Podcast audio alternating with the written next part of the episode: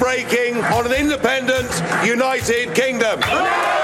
We're going to come out of the EU on October the 31st, come what may.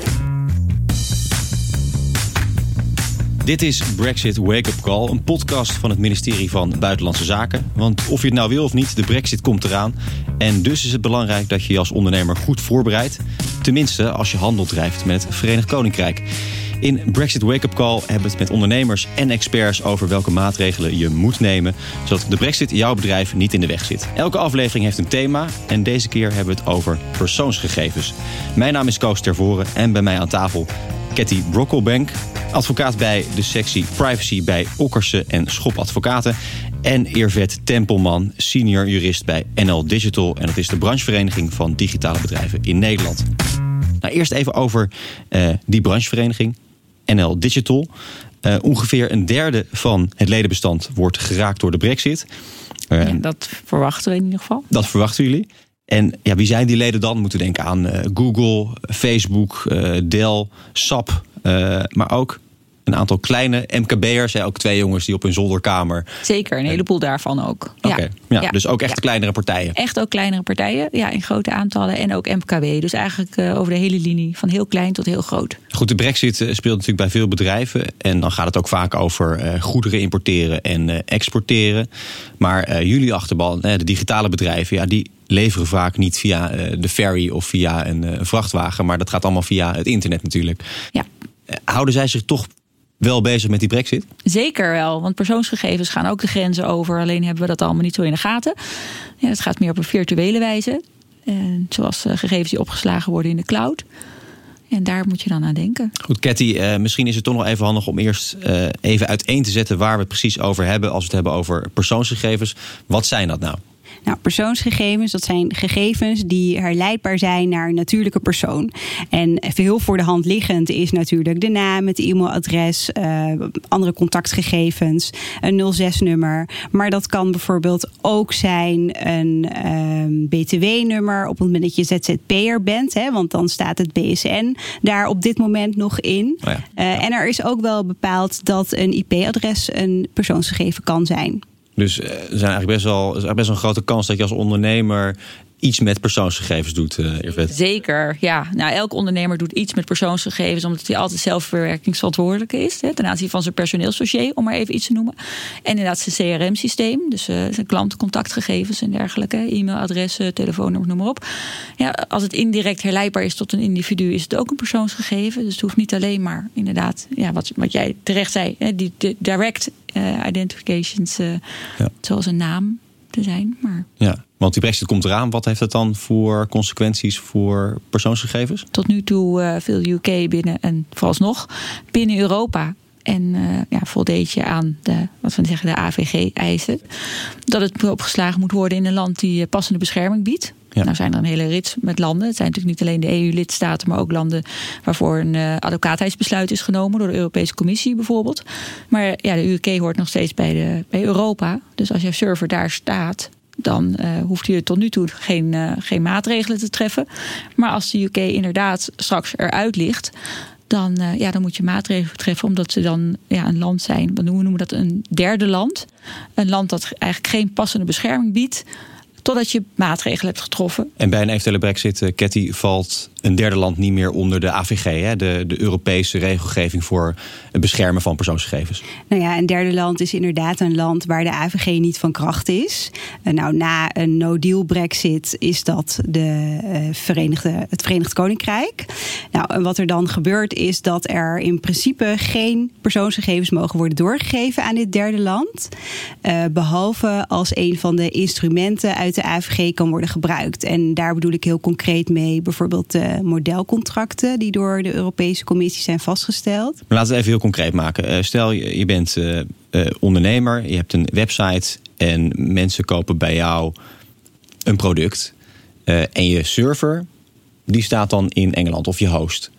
Wat verandert er dan concreet als die brexit straks een feit is? Nou, wat er concreet verandert is dat je op dat moment niet meer geoorloofd persoonsgegevens kunt doorgeven aan die partij die in het Verenigd Koninkrijk gevestigd is met de server. Dus wat je dan moet doen is dat je bijvoorbeeld zo'n modelcontract kunt sluiten met de partij die die server uh, voor jou beheert en die, die faciliteit levert om jouw persoonsgegevens daarop te slaan. Bijvoorbeeld een contactformulier wat kan worden ingevuld door een uh, koper op jouw uh, webshop. En hoe kom je aan zo'n modelcontract? Kan je dat ergens downloaden of moet je dat zelf door juristen laten opstellen? Nee, het modelcontract is beschikbaar gesteld door de Europese Commissie en die kan ook daar op de website worden gedownload. Er zijn drie verschillende modelcontracten. Um, het zijn twee contracten die zien op de relatie tussen verwerkingsverantwoordelijkheid verwerkingsverantwoordelijke uh, onderling. En er is een modelcontract voor een verwerkingsverantwoordelijke en een verwerker. Dus dat is bijvoorbeeld een partij die voor jou persoonsgegevens verwerkt in opdracht uh, van jouw onderneming. En daarbij is het vanzelfsprekend zo dat de ene partij hier in Nederland gevestigd is of in een andere EU-lidstaat en de andere partij in een derde land, dus buiten uh, de EER. Mm -hmm. um, van belang is ook nog dat die modelcontracten juist niet mogen worden gewijzigd. Ze mogen wel worden aangevuld, maar die bepalingen die ter aanvulling strekken, die mogen niet in strijd zijn met de inhoud van het modelcontract. Oké, okay, dus als je dat dan inderdaad uh, downloadt en laat ondertekenen door die partij in het Verenigd Koninkrijk, dan moet die gewoon in die staat moet die ook zijn ondertekend en niet met een aantal extra regeltjes of zinnetjes weggeschrapt. Ja, tenzij je dat weer er toestemming voor hebt gekregen van de AP. Dus okay. je kan het voorleggen ja. aan de toezichthouder. En die kan, er zijn een aantal grote bedrijven die hebben een eigen versie ervan. Dat kan ook. Bijvoorbeeld Microsoft, om maar eentje te noemen. Maar die moeten dat dan weer hebben, hebben moeten voorleggen aan de toezichthouder. Dus daar gaat er weer een heel traject overheen. Maar de snelste methode is om ja. gewoon die ongewijzigde model contract clauses te gebruiken. Nou, kijk, die klinkt op zich redelijk te doen. Je moet dus gewoon zo'n uh, contract hebben. Dat moet door beide partijen ondertekend worden. Maar wordt het ook altijd door die partij in het Verenigd Koninkrijk ondertekend? Die moeten daar wel mee instemmen natuurlijk. Ja, de praktijk leert dat er over het algemeen uh, geen probleem van wordt gemaakt. Het is natuurlijk ook in het belang van die partijen in het Verenigd Koninkrijk om natuurlijk gewoon nog handel te kunnen drijven met uh, ondernemingen die uh, nog wel lidstaat, binnen lidstaat zijn gevestigd van de Europese Unie. Heb jij die verwachting ook, Irvet?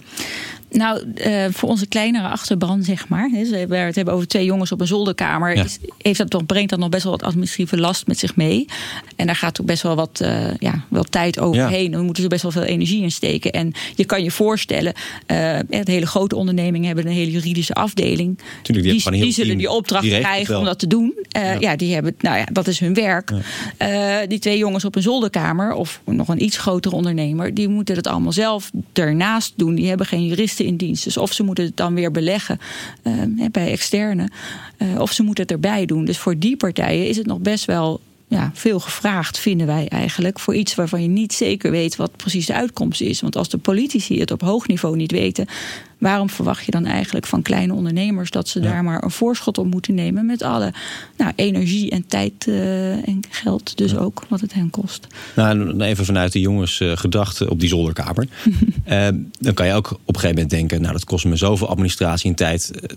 laat maar, ik ga wel een andere server zoeken of een andere host. Is dat dan ook uh, een optie voor die uh, kleine bedrijven? Um, ja, dat is niet alleen een optie voor kleine bedrijven, dat ze ook wat grote bedrijven uh, doen. Uh, ja, dat zie je ook uh, in allerlei andere sectoren gebeuren. Ja. Voor die kleintjes, ja, ze moeten wel even een, natuurlijk een nieuwe leverancier vinden. En ze moeten kijken of het contract dat toelaat. Want je hebt natuurlijk een contract gesloten met die partij in de UK. Uh, daar staat denk ik niet een bepaling in dat je op grond van de brexit die overeenkomst mag ontbinden. Want dan heb je wel een hele voorzienend geest gehad. Maar het zou kunnen.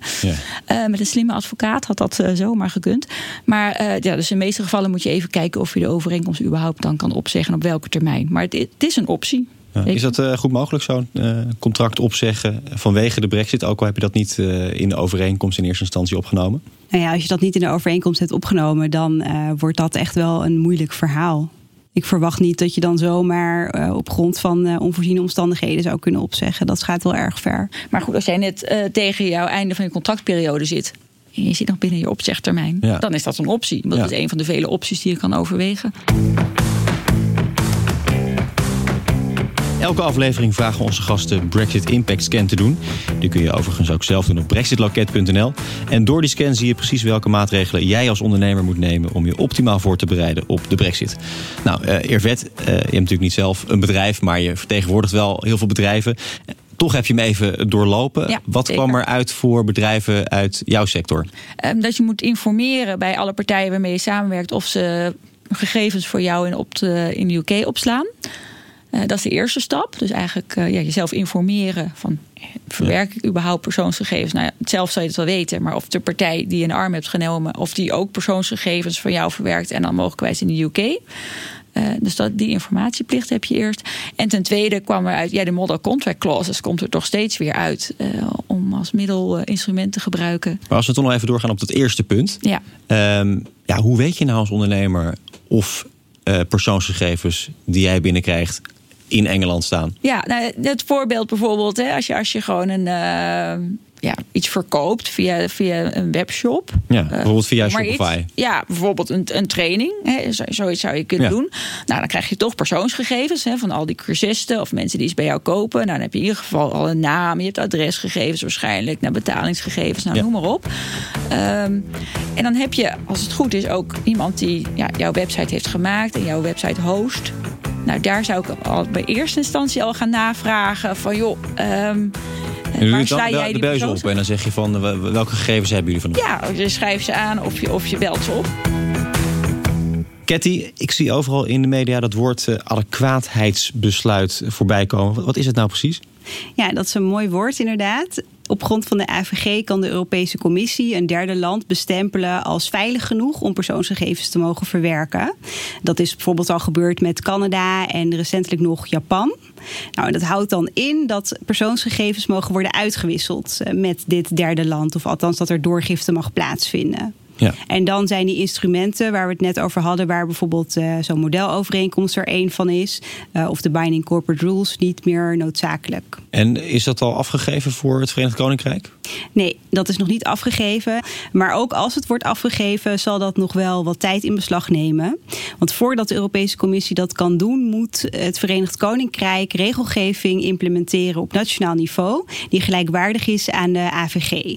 Nou, en dat zal natuurlijk ook eh, nog even op zich laten. Het duurt wel even voordat ze het allemaal voor elkaar hebben daar. Ja. Nou, nou ja, dat denk ik wel. Ehm, overigens, nou, de AVG was natuurlijk al van kracht. Dus het zou niet te veel moeite moeten kosten om een eh, gelijkwaardige eh, regelgeving eh, te implementeren. Maar evengoed zal dat niet meer voor 31 oktober zijn, mits dan doorgaat. Ja, wat verwacht je er vet? Gaan ze die uh, huidige AVG gewoon één op één overnemen? Dat als denk eigen ik wel. regels? Dat zou mijn ingeving ook zijn. Ja, als ik ze moest adviseren, zou ik zeggen: pak het boek erbij en schrijf het over. het origineel is in het Engels, dus uh, je hoeft het niet eens te vertalen. Helemaal, uh, helemaal top. Ja, en de Engelse toezichthouder, de ICO, was ook altijd wel een voorloper met heel veel dingen op, op GDPR of AVG-gebied.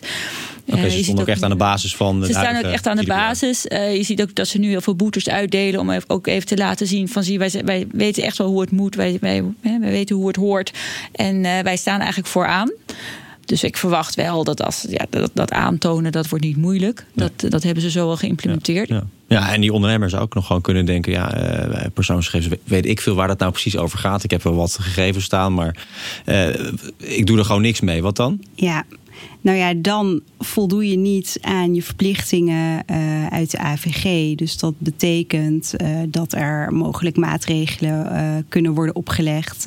je zou een boete opgelegd kunnen krijgen. Maar ja, vorig jaar is er maar één boete uitgedeeld. Kan je ook denken van ja, ik kijk het nog even aan. Je kan het altijd aankijken. Wij als juristen geven advies over hoe je het zou moeten doen uh, om compliant te zijn. Maar zoals ik altijd zeg, ja, ondernemers hebben hun eigen ondernemersrisico. Je moet je eigen uh, afweging maken van welke risico's je wel en welke risico's je niet moet nemen. En dat is voor elke ondernemer uh, ja, aan zichzelf om te bepalen welke risico's hij wil nemen.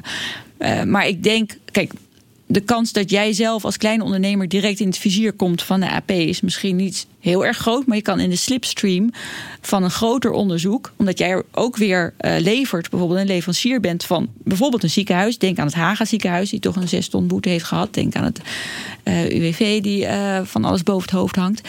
In de slipstream daarvan kun je zeker ook meegenomen worden ja, met een onderzoek. Dus ja. Ja, Ketty, moet je daar bang voor zijn? Of kan je best uh, als ondernemer een kostenbaatanalyse maken en denken van nou, administratie en die tijd die ik erin moet steken, ik laat het maar even, ik zie wel wat er op me afkomt. Nou, ik denk dat je vooral niet bang moet zijn, maar dat het wel goed is om, te je te realiseren dat deze regelgeving van kracht is en dat je daar gewoon aan moet voldoen.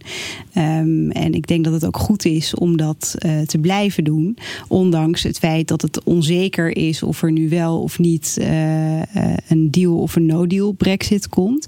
Uiteindelijk ben jij degene die het risico draagt en die je ook zal moeten verantwoorden op het moment ja, dat je dus wel een, een klacht krijgt, bijvoorbeeld van een betrokkenen. Want dat is ook nog iets wat zou kunnen gebeuren. Hè? Dat een ja. betrokkenen zegt, nou, volgens mij leeft deze ondernemer de AVG niet na. En dan zal de AP dat wel serieus oppakken. Die zal in ieder in ieder geval de klachten nog uh, nalopen en waar nodig een onderzoek starten. Tot slot, Irvet, als je een tip mag geven aan ondernemers die uh, geraakt worden door de brexit op het uh, vlak van persoonsgegevens, wat zou dat dan zijn?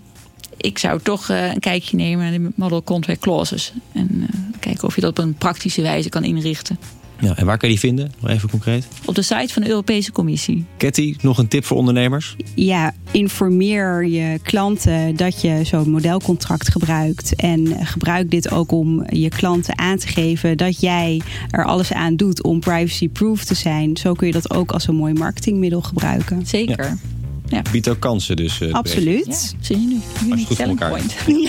Dat zeggen wij altijd als privacyadvocaat. Hartstikke mooi. Dit was Brexit Wake Up Call. Wil je meer informatie over hoe jij je als ondernemer kunt voorbereiden op de brexit? Kijk dan op brexitloket.nl. Daar kun je ook zelf de Brexit Impact Scan doen... om te zien hoe de brexit jou raakt en hoe je je kunt voorbereiden. Bovendien kun je ook het Brexit Magazine vinden en het Track and Trace spel. En vergeet je ook niet te abonneren op deze podcast. Bye bye.